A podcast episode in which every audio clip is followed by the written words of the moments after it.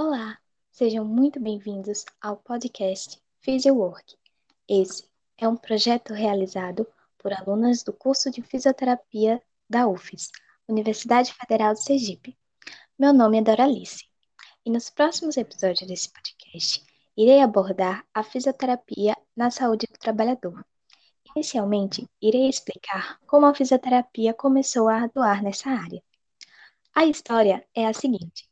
Por volta de 1998, um dos primeiros grupos de fisioterapeutas especializados na saúde do trabalhador se reuniram e criaram a Associação Nacional de Fisioterapia do Trabalho, com o intuito de normatizar e organizar a área que crescia cada vez mais no país. Mas demorou um pouco até que essa área fosse reconhecida.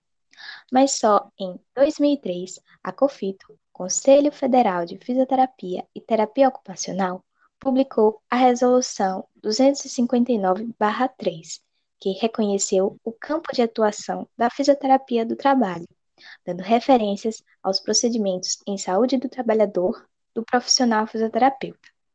Após isso, mais grupos se reuniram, tendo essa mesma visão, o que levou, em 2006, à criação da Associação Brasileira de Fisioterapia do Trabalho, ou Abrafit, que representa atualmente, no Brasil, a especialidade e tem como visão fortalecer a união de grupos existentes e garantindo o reconhecimento do profissional fisioterapeuta do trabalho.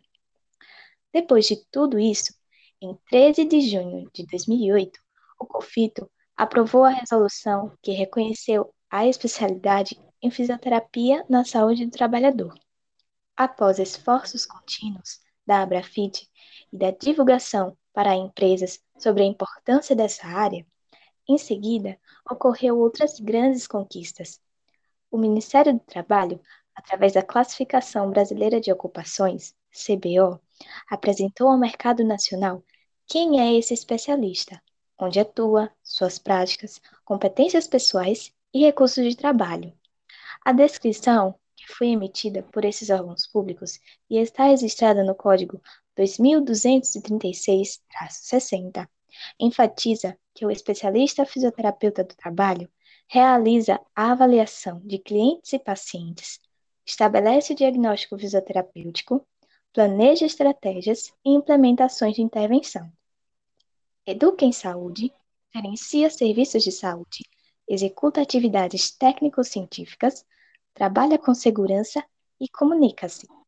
Isso torna possível que empresas façam contratos de trabalho direcionados a essa especialidade.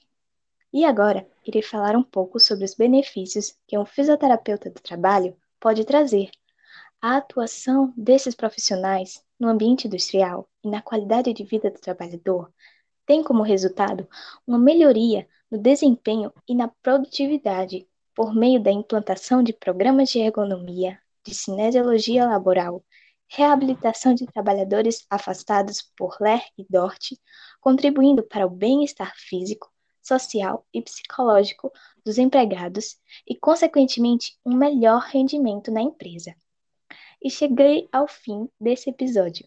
Gostaria de agradecer a todos pelo tempo e pedir para que acompanhem nossas redes sociais e aguardar para o próximo episódio onde conversaremos um pouco sobre as atribuições do fisioterapeuta do trabalho. Até o próximo episódio!